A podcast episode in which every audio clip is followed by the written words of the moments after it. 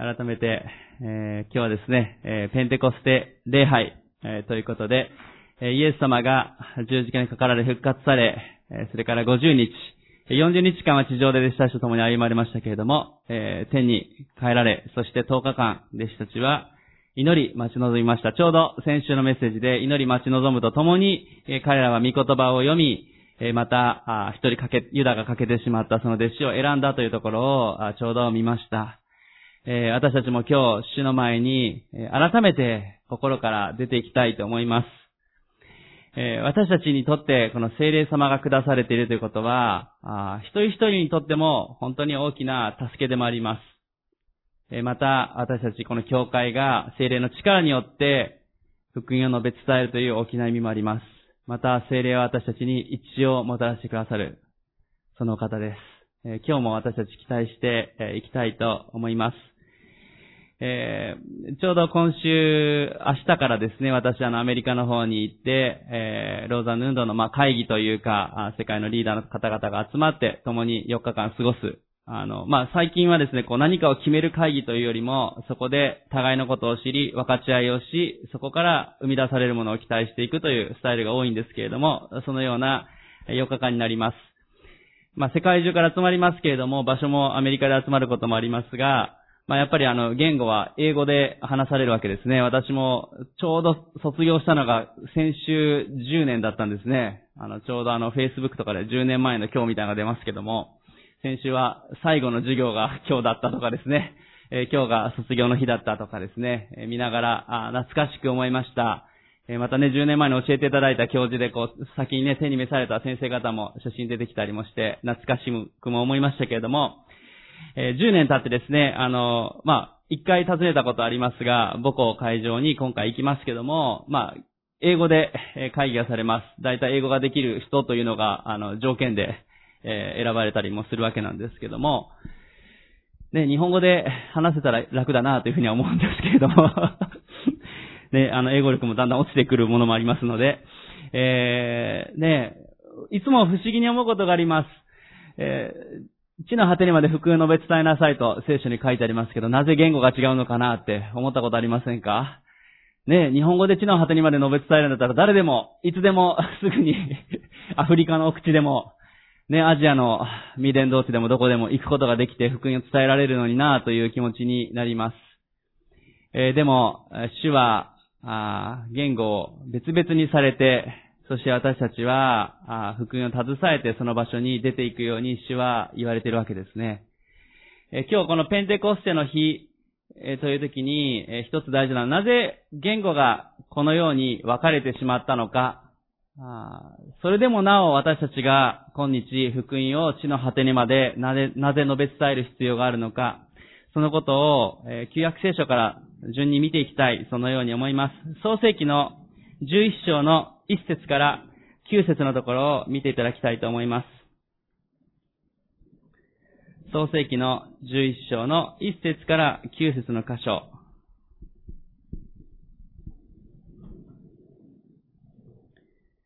旧約聖書創世記のじゅういち章のいっ節からきゅう節。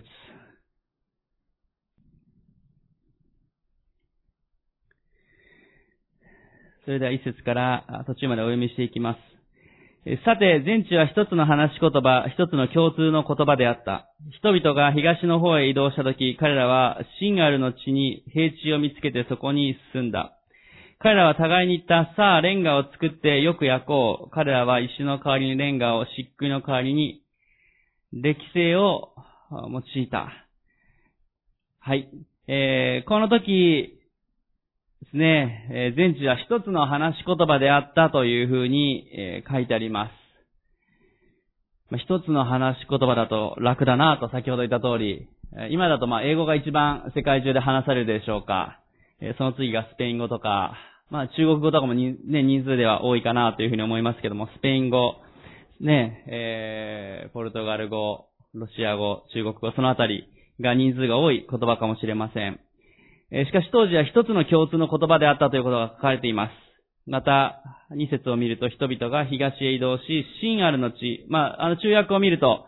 えー、シュメールというふうに書かれていますね。第三版までですとそこまで書いてあったかな。えー、新しい訳では、このシンアルっていうのはシュメールというふうにですね、ちょうどメソポタミア地方のですね、あの、イラクのあたりのところのあたりのことを言います。えー、そこに平地を見つけて住んだ、今では砂漠が多い地域ですけども、非常に当時は豊かな場所でもありました。さん節を見ると、レンガを作って、えー、それを石の代わりにしたということが書かれています。まあ、あの、メソポタミア文明のですね、あの、テレビの番組とかを見るとですね、あの、レンガで作ったジグラットとかですね、そういうのが出てくるので、えー、非常にわかりやすいと思いますけども、あのようなものを彼らは、えー、作って、えー、建物を建てていきました。力強い国を築いていたことがわかります。えー、よん節を読みします。彼らは言った、さあ我々は自分たちのために町と頂が天に届く塔を建てて名を上げよう。我々が地の前面に散らされるといけないから。ここで人々が一つの言語で話した、これは主の、まあ、計画と言えるかもしれません。ちなみにあの、聖書学者の人たちの、まあ、ある人たちは、あの、最初のその一つの言語だったっていうのは、ヘブル語だったんではないかという方々があります。えー、でも、わかりません。まあでもね、あの、イスラエルの地でヘブル語使われてたので、ヘブル語がその最初の言語でそこから分かれていったんじゃないかという、えー、言い方をされる場合もあります。でもそこまではね、聖書は書いていませんが、この時にですね、一つの言語を使っていたこと、また彼らがそこに定住したこと自体は、あ最初は良かったかもしれませんが、このよん節のところで非常に大きな問題が出てきます。それは、彼らは、えー、塔を建てたわけです。別に建物を建てたのが神様の御心にそぐわなかったとか、ね、あの、スカイツリーを建てたのがダメだったとか、岐阜に何かタワーを建てちゃダメだとか、そういうことを言ってるわけではありません。えここで大きなあ問題が二つあります。一つは彼らがこの塔を建てた時に我々が地の前面に散らされるといけないからって言ってることが一つ目の問題なわけですね。なぜなら神様が私たち人を作った時にどのように作ったかってね、埋めよ増えよ、地を満たせっていうふうにね、地に満ちる、地を支配するということが人が作られた時の目的であり、そのように私たちは召されていたわけですね。地に満ちよってことは地にある意味こう出ていくということが言えるわけですよ。散らされるといけないからってまさに神様の命令の全く反対のことをここでしようとしていた。まあ確かにそこに留まっていたら安心はあったでしょうし、えー、楽しかったでしょうし、力強さも感じたでしょう。しかし主の命令は地に満ちよということがあったわけです。えさらに、えー、もう一つの大きな問題は何のために塔を建てたのかということの問題です。えー、よん節のところに書いてあるのは、さあ我々は自分たちのためにということ。また、塔を建てて名を上げようというふうに書いてあるわけですね。この塔は自分たちのためであり、自分たちの名のためであったわけです。まあ、今日この塔というのは、バベルの塔はですね、えー、あの、ジグラットではないかというふうに呼ばれ、言われたりもします。でも、もっと別のものの可能性も大いにあるかなというふうに思います。高さの問題でいけばですね。えー、結局、名が残っているわけでもなくどの場所のどれだったかということもはっきりしない、えー、そういうふうに言えますけども、ですので地上でどれだけ素晴らしいものを建ててもある意味虚しさというものがあるかもしれません。しかしこの時人々は自分たちのために名を上げよう、それを彼らはしたということです。これが大きな問題でしたねえ、えー、ここにいる私たちは気づいているわけです。もちろん主の皆によって今日集まってきたわけですから、自分たちの名のためではなくて、本当は唯一の神である主のために立てる、主のために集まるのであればよかったでしょう。しかし自分たちのために、自分たちの名のために、ここで人々は集まり、そして塔を建ててしまったということです。ここに大きな問題が起こりました。ご節からきゅう節のこれを読んでいきます。その時主は人間が建てた町と塔を見るために降りて来られた。主は言われた。見よ、彼らは一つの民で、皆同じ話し言葉を持っている。このようなことをし始めたのなら、今や彼らがしようと企てることで不可能なことは何もない。さあ降りて行ってそこで彼らの言葉を混乱させ、互いの話し言葉が通じないようにしよう。主が彼らをそこから地の全面に散らされたので、彼らはその町を建てるのをやめた。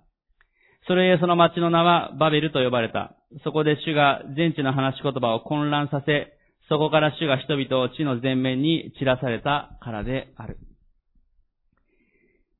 まあ、有名なあのバベルの塔、そしてこの町のことが、ここで書かれています。まあ、決して塔がですね、まあ、これあの聖書のアニメとかでよく塔がすごい高い塔があってですね、まるで天に届きそうでね、なんかやばい、天に届きそうだっていうね、神様がそれで壊したみたいなね、なんか一回なんかの漫画を見たことがありますけれども、そういうわけでは決してないです。あの当時の人々がそんなにそこまで高いですね、ごひゃくメートルとかですね、せんメートルとかのタワーを建てれたわけではありません。何よりも問題だったのは先ほどの自分たちの名のためであり、散らされるといけないからと、主の命令を守らなかった人々の問題がありました。そこで主は、この人々の堅くなな様子を見て、ついにここで彼らを散らされたということが書いてあります。ただ単に散らされただけではなくて、言葉を別々にして散らされたということです。バベルというふうにこの呼ばれましたけども、バベルというこの言葉の意味は分裂とか混乱という意味です。分裂、混乱。ねえ。そして、ここで言葉を分けた理由というのが、このろくせつななせつのあたりに書かれています。言葉が分かれた理由、それは言葉には力があるからだっていうふうに書いてありますね。えー、ろく節にもね、彼らがしようと企てることは不可能なことは何もないと。言葉が一つだとですね、コミュニケーションが取れるわけです。まあ、先ほど英語がね、もっとできれば、私たち世界中の人ともっと話せるかもしれませんと言いました。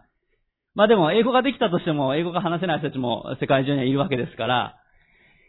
しかし一つの言葉であればコミュニケーションが取れて良い一致があるわけです。しかし、間違った方向に一致してほしくないということが、ここで主から語られていることからわかります。言葉には力があります。そして人々は、その言葉の力を神に反発するために使ってしまった。それゆえに言葉が分かれていきました。今日ここでお伝えしたい一つ目のこと、もちろんペンテコステ礼拝なんですけども、この箇所っていうのはですね、私たちにとって反面教師と言えると思うんですね。ここで一つ皆さんお伝えしたい一つ目のポイント、それは、えー、主の皆、以外のために集まるときに、そこに混乱と崩壊が起こるということです。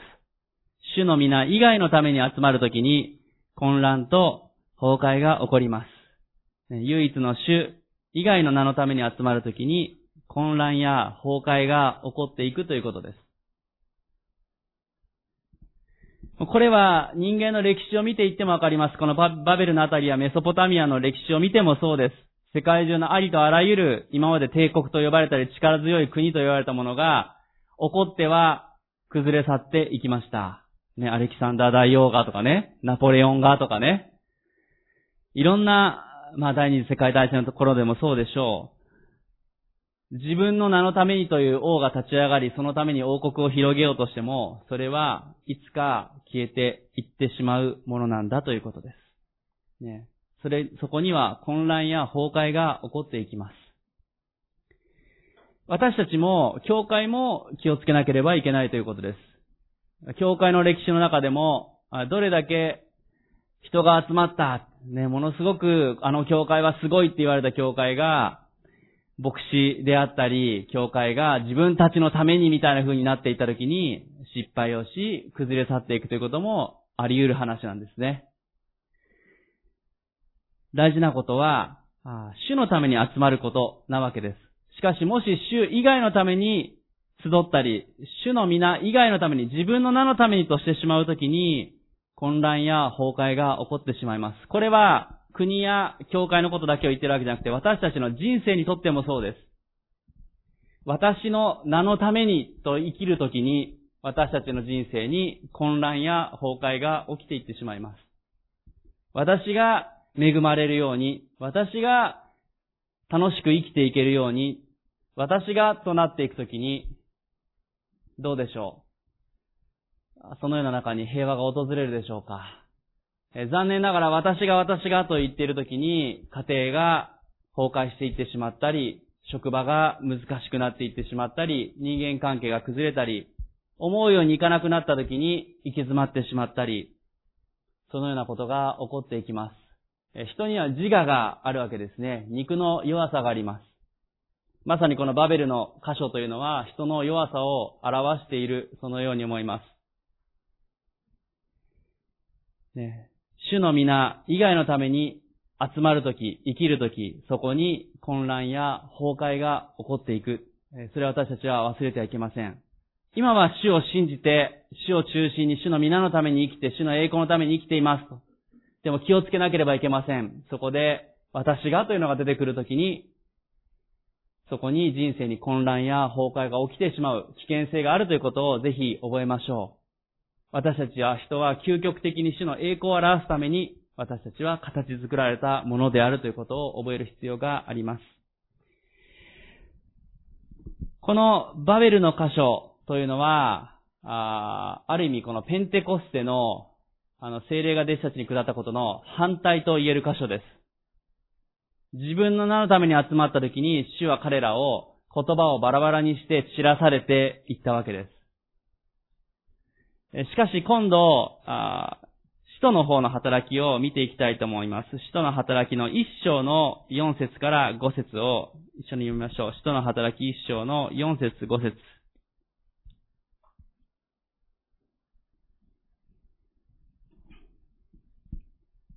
使徒の働きの一章の四節五節。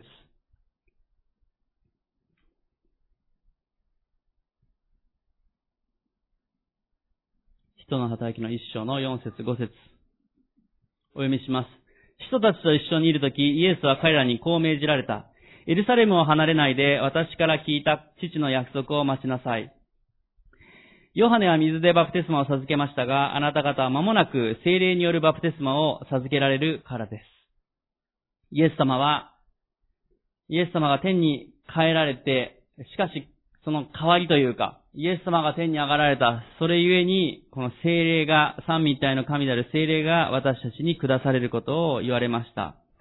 そしてその力は、はち節を見ると、しかし聖霊があなた方の上に臨むときあなた方は力を受けます。そして、エルサレム、ユダヤとサマリアの全土、そしてさらに地の果てまで私の証人となります。イエス様はですね、ここで、エルサレムを離れないで、待ち望みなさいということを言いました。共に集まって、えそしてこの後のじゅうよん節を見るとですね、彼らは皆女たちとイエスの母マリア及びイエスの兄弟たちと共にいつも心を一つにして祈っていたとあります。イエス様は心を一つにして、イエスの皆によって一つところで集まって祈りなさいということ、そして聖霊を待ち望みなさいということを命令されました。先ほどのバベルの塔と、違いは何かというと、バベルの塔は自分の名のために集まり散らされたくないという思いだったわけです。ここで、この聖霊を待ち望むペンテコステの前のこの最初の教会の人たちの姿というのは、イエスの皆によってイエスのためにここに集まり、聖霊が下されるのを待ち望んだということです。そして彼らの中で、このイエス様の命令、聖霊が受けるときに地の果てにまで福音を述べ伝えるという命令を守っていたということです。大きなもうある意味正反対の違いがありますね。自分の名のためとイエスの皆のために。また、散らされたくないということと、いや、聖霊の力を受けて出ていきたいという思い。完全に反対の状況がここで起こっているということです。弟子たちはどのようにしてこの聖霊が下されるかは細かくは分かっていませんでした。しかし、祈り待ち望んでいるときに、心を一つにして祈っていたときに、聖霊が下りました。二章の、使徒の二章の一節から四節をお読みします。五旬節、ペンテコステの日になって、皆が同じ場所に集まっていた。すると天から突然激しい風が吹いてきたような響きが起こり、彼らが座っていた家全体に響き渡った。また炎のような舌が分かれて現れ、一人一人の上に留まった。すると皆が聖霊に満たされ、皆が、御霊が、語らせるままに他国のいろいろな言葉で話し始めた。主の皆によって集まるときにそこに聖霊が下されたということです。この弟子たちの姿は心を一つにしていたという主にある一致がありました。あの、バベルが混乱、分裂であったのに対して、ここには逆に一致があるわけですね。御霊の一致があるわけです。その場所に聖霊が下ったということです。あの、聖霊の力を受けるために、また、聖霊のバプテスマ、異言や予言や様々な聖霊の力を受ける聖霊のバプテスマを待ち望んでおられる方々もおられると思います。主の皆のために待ち望むということ。また、それは、主の栄光のため、主の福音宣教のためであるということを覚える必要があります。自分がそれを得たら良くなるんじゃないかっていう、えー、思いであったら、なかなか受けることは難しいかもしれません。え、また、一致ということがキーワードにあります。え、共にということがそこにあるわけです。もし私たちが自分のね、成功のために聖霊の力をどうぞ与えてください、今日も満たしてくださいって言ったらですね、そこには分裂と崩壊が残念ながら訪れると思います。しかし、主のために、主との一致、神の家族との一致の中で、聖霊の賜物は与えられていくということです。それが大切なポイントですね。この使徒の働きのペンテコステの日、人々は心を一つにして祈るときに、この聖霊が激しく下りました。異言を伴う聖霊のバプテスマを彼らは受けたわけですね。今日二つ目のポイントを皆さんにお伝えします。それは、主の皆に集まるときに、私たちは聖霊の力を受けるということです。主の皆によって集まるときに、私たちは聖霊の力を受けることができます。主の皆によって集まるときに、聖霊の力を受けることができます。もちろん大僧先生が聖霊のバプテスマを受けられたときに、あの、皆さんでこう祈ってるときに前に出てかなかったけども、後ろの方にいたら受けることができたっていう証をね、前もされていたと思います。しかし、あその前段階でですね、そういう招きがあって、共にというところがあった上で、あその個人ね、もちろん家で祈っておられるときにそういう聖霊が激しく下られたという経験をする場合もあると思います。しかし、その時に、その場所に、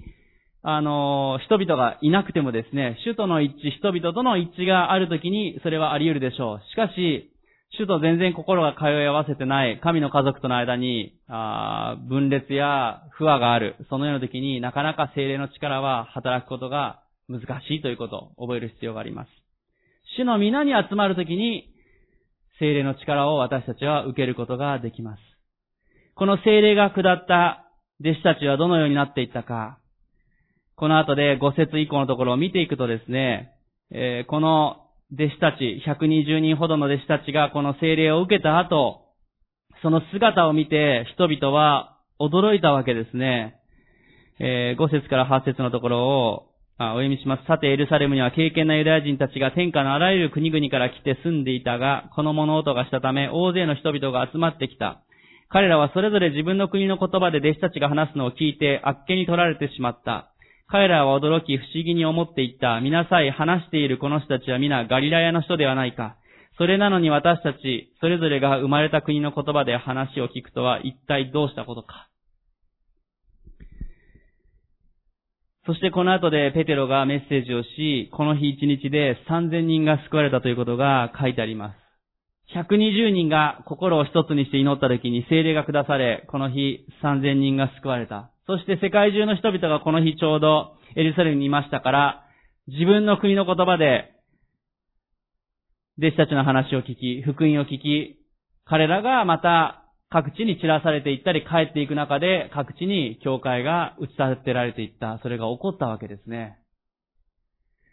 ここも本当に面白いなと思います。まさにあの、バベルの塔と全く反対のことが起こるんですね。主は言葉を散らされていきました。しかしこの時に、ペンテコステの日、聖霊が下された時に、弟子たち、当時はですね、まあ、書き言葉はヘブル語、話し言葉はアラム語だったり、ギリシャ語だったりとか、あしたわけですけども、え彼らがですね、祈っている時に、えなんと、いろんな国の言葉で、言葉が異言が与えられて、そしてそれで大胆に福音を述べ伝え、そして、そこで救われた人たちや弟子たちが世界に散らされていったわけですね。送り出されていったわけです。言葉を携えて送り出されていきました。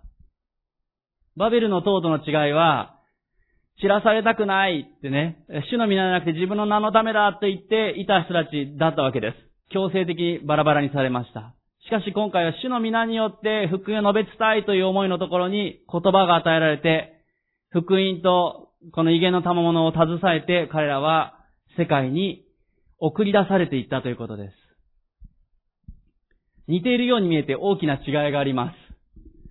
えそしてここで主が異言を与えられたということもあ大きなことだなというふうに思います。主は言葉を支配されておられる。先ほど言葉には力があると言いました。ねえ。主がこの異言をなぜ下されたのかというふうに考えるときに、これは世界選挙のためであったということです。福音が述べ伝えられるためであったということです。その印であったということがここでわかります。他国の方々はびっくりしたでしょうね。自分の国の言葉で学んだこともない人たちが語り始めたわけです。しかしそこに主の栄光を見ることができたわけですね。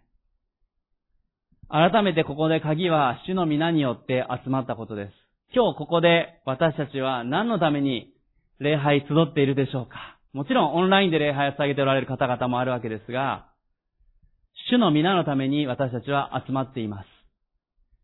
もちろん結果的に私たちが主によって祝福される、病が癒される、経済的なことや家族の問題、様々なことの解決や様々なことも起こってくるでしょう。しかし究極的にまず大切なこと、それは主の皆によって主の栄光のために集まることが大切です。それは一握りでもいいと思います。今日ここにいる私たち、まあね、ひゃくにじゅうにんよりはちょっと少ないかもしれませんが、私たちが心を一つにして祈り、主の栄光を求めていくなら、私たちは十分であるということが言えるわけですね。人数でありません。ひゃくにじゅうにんからここで始まったということが書かれています。心を一つにして祈るときに、私たちは主の祝福、聖霊の力によって十分であるということが言えるのではないでしょうか。改めて今日のこのペンテコステ礼拝は、私たちが何のために集うのか、心を一つにして主の皆によって集まるということが大切だということを教えられます。いつもこのペンテコステの礼拝は大体この使徒の働きに章のところのこのいち節からよん節のあたり、また前後を開いていきます。でもこれは本当に大切なことだと思います。改めて初心に帰る時であると言えると思います。まあもちろん教会の誕生日は、あの、イエス様が天に帰られたすぐ後で弟子たちが祈り始めたところだっていう場合もありますし、旧約のイスラエルの姿がっていう場合もありますけども、ある意味こう、今の教会の形というのはこの聖霊が下されていった時に起こったということが言えると思います。聖霊が下されていった時に、あの教会の始まりの姿から、私たちが学ぶときに大きな意味があります。今日私たちは初心に帰っていく必要があると思います。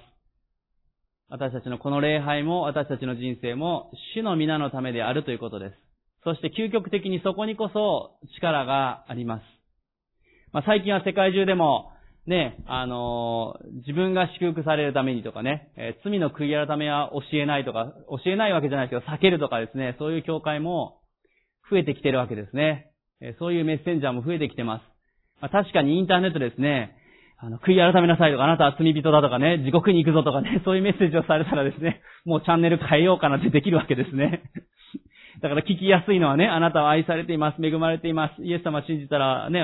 あの、経済的にも祝福されますとか、病が癒されますだけ語った方がですね、視聴数は増えるわけです。でも、聖書が言っているのは、それだけではないですね。それはある意味福音の一面です。イエス・キリストを信じ、主の皆によって生きないのであれば、分裂や崩壊が起こってしまうというあのバベルのようなことが起こり得るわけです。その上で、イエス・キリストを信じ、イエス・キリストの皆によって生きるときに、もちろん私たちの罪が取り扱われ、主の前に悔い改める必要がありますが、主の栄光のために喜びを持って生きていくことができるわけです。決して平坦な道ではありませんでした。弟子たちもこの後で多くの人たちが殉教して亡くなっていったことがわかります。まあ、一人一人の弟子たちのですね、伝説を見ていくと、まあ、先週見ていたのね、マッテアとかですね、あの辺の人たちも、あの、伝説での殉教は悲惨なものですね。えー、ね、あの、斧で首を切られたとか、串刺しになったとか、逆さ十字架になったとか、弟子たちのその姿というのは厳しいものがありました。しかし彼らは、その中で大胆に福音を述べ伝え、確かに福音が世界中に伝えられていき、今日、この場所に私たちがいるということ、そこには聖霊の力があります。さあ、改めて、もう一箇所御言葉を開きたいと思います。えー、マルコの福音書のじゅうろく章のじゅうご節です。マルコの福音書のじゅうろく章のじゅうご節。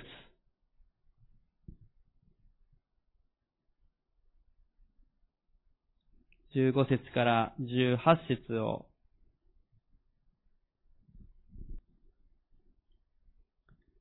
マルコの福音書じゅうろく章のじゅうご節からじゅうはち節をお読みいたします。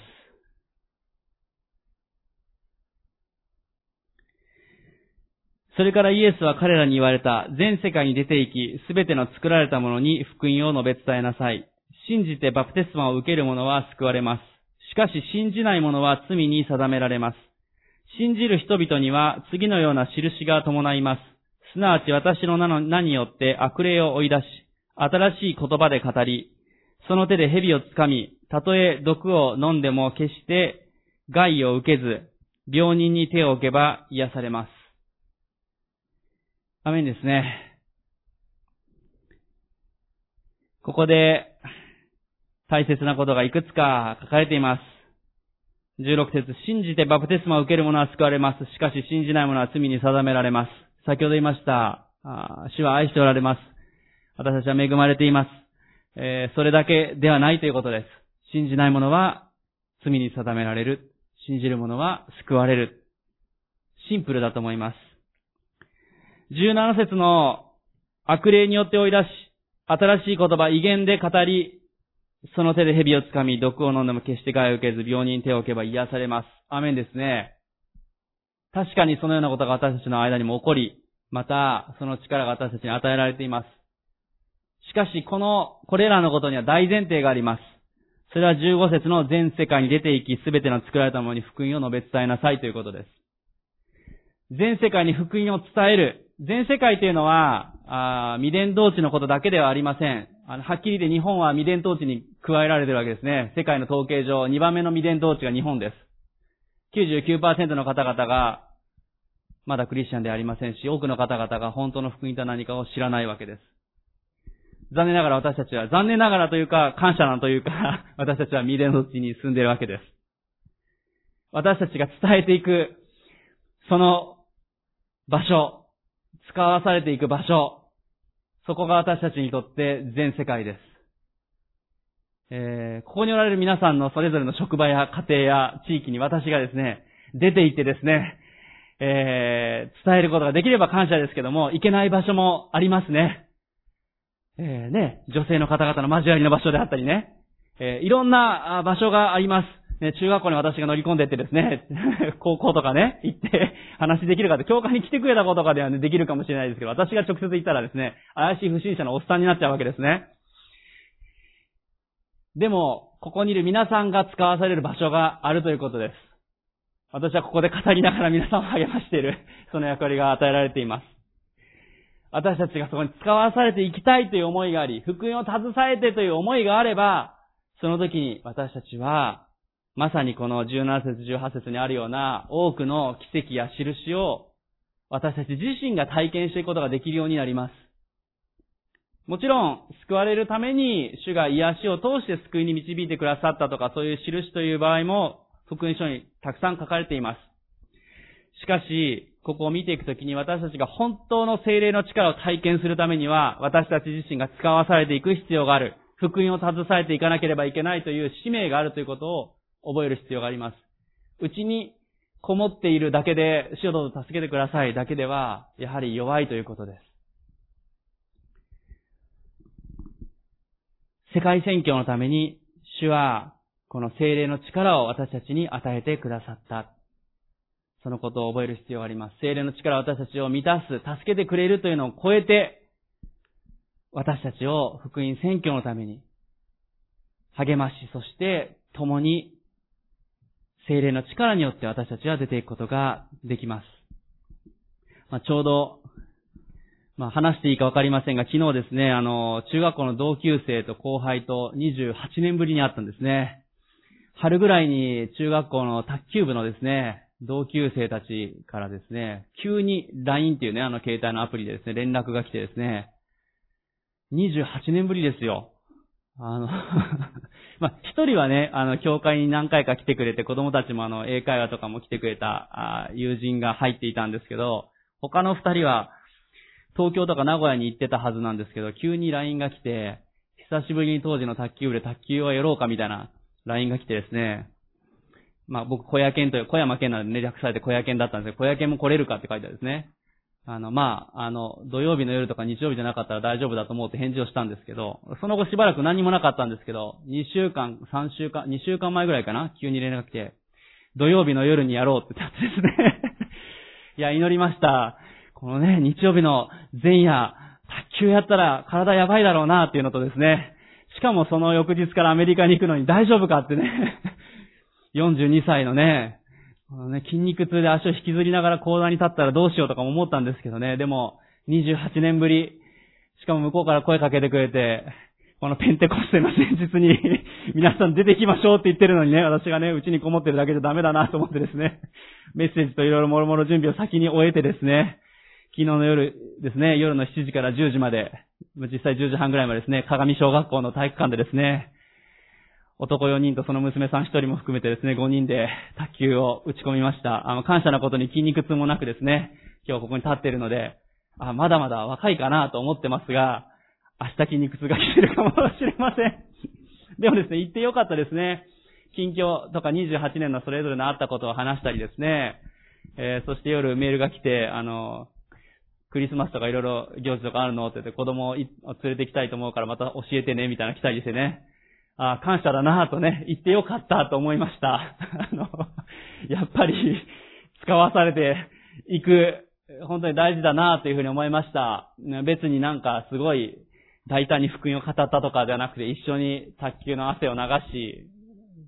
思い出話を話したり、この間ずっとあったことを分かち合ったりするわけですけども、えー、でも、本当に感謝ですね。あ、そうやって行ってみて、出会ってみて、そうやって興味を持ってくださる方がある。今、平日も、あ、教会に中日新聞時代の先輩の方が来てくださったりということもあるんですけれども、私たち自身が使わされていくときに、やっぱり聖霊の力を体験するなということを思います。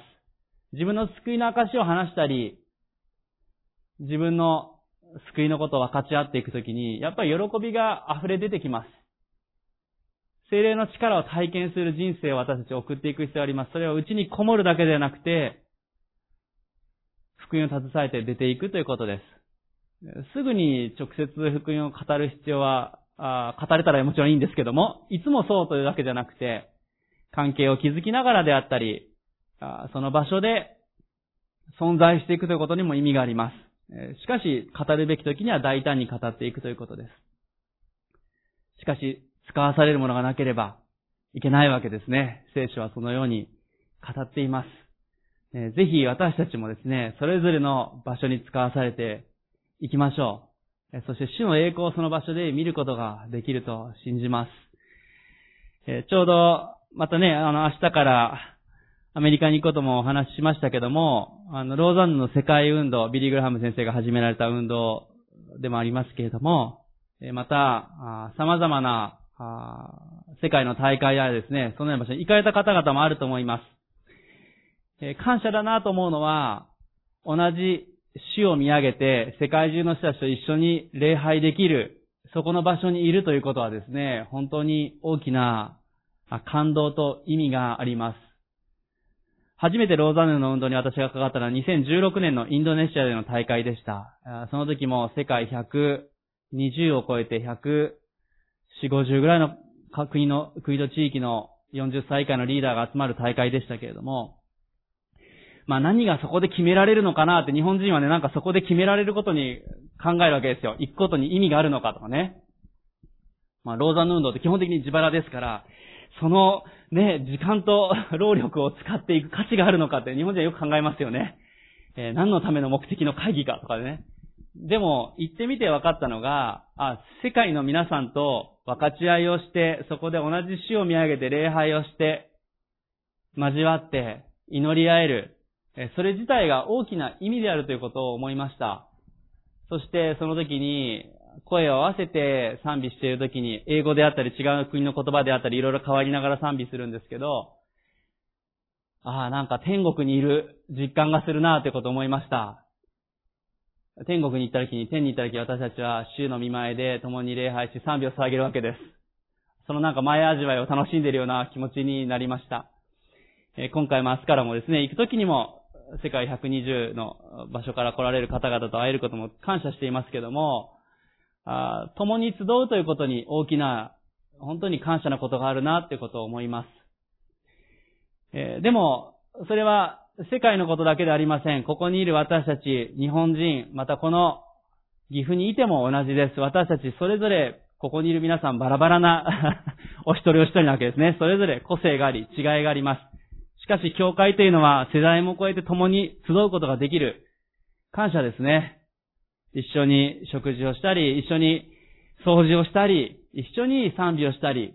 小さい子供から年配の方まで一つに集まることができる。感謝だなと思います。聖書を見ても最初の教会も金持ちもいれば奴隷もいたわけです。男性も女性もいました。年齢も違っていました。職業もバラバラ、背景もバラバラでした。しかし彼らは主の皆によって集まり、主の皆によって祈っていった時に聖霊の力が与えられていったんですね。そして彼らは福音を携えて世界に出ていきました。バベルの塔はどこにあるのかも、どのような当時の人々の名なのかも何もある意味残ってないです。これかな、これかなと考古学者は探すわけです。しかし、主を信じる者のことは、この聖書に記されており、また実際に歴史的発掘とかを通してもそれが確かであるということが証明されていっています。使徒行伝のこの時代でも、多くのローマ皇、ローマのね、皇帝であったり王たちがいたでしょう。しかし彼らのものというのは、残っているものも事実ありますけども、失われるものも多くあります。彼らの帝国は滅びました。しかしこのイエス・キリストの弟子たちが福音を携えていった教会は、にせんねんたち、なおも拡大していっているのは感謝だなというふうに思います。ねえ、あれだけ偉大だったローマ帝国も滅びましたけども、しかしその迫害を受けていった教会は、今もなお成長し続け、今日この場所に私たちが救われているということを本当に感謝したいと思います。これから私たちの時だと思います。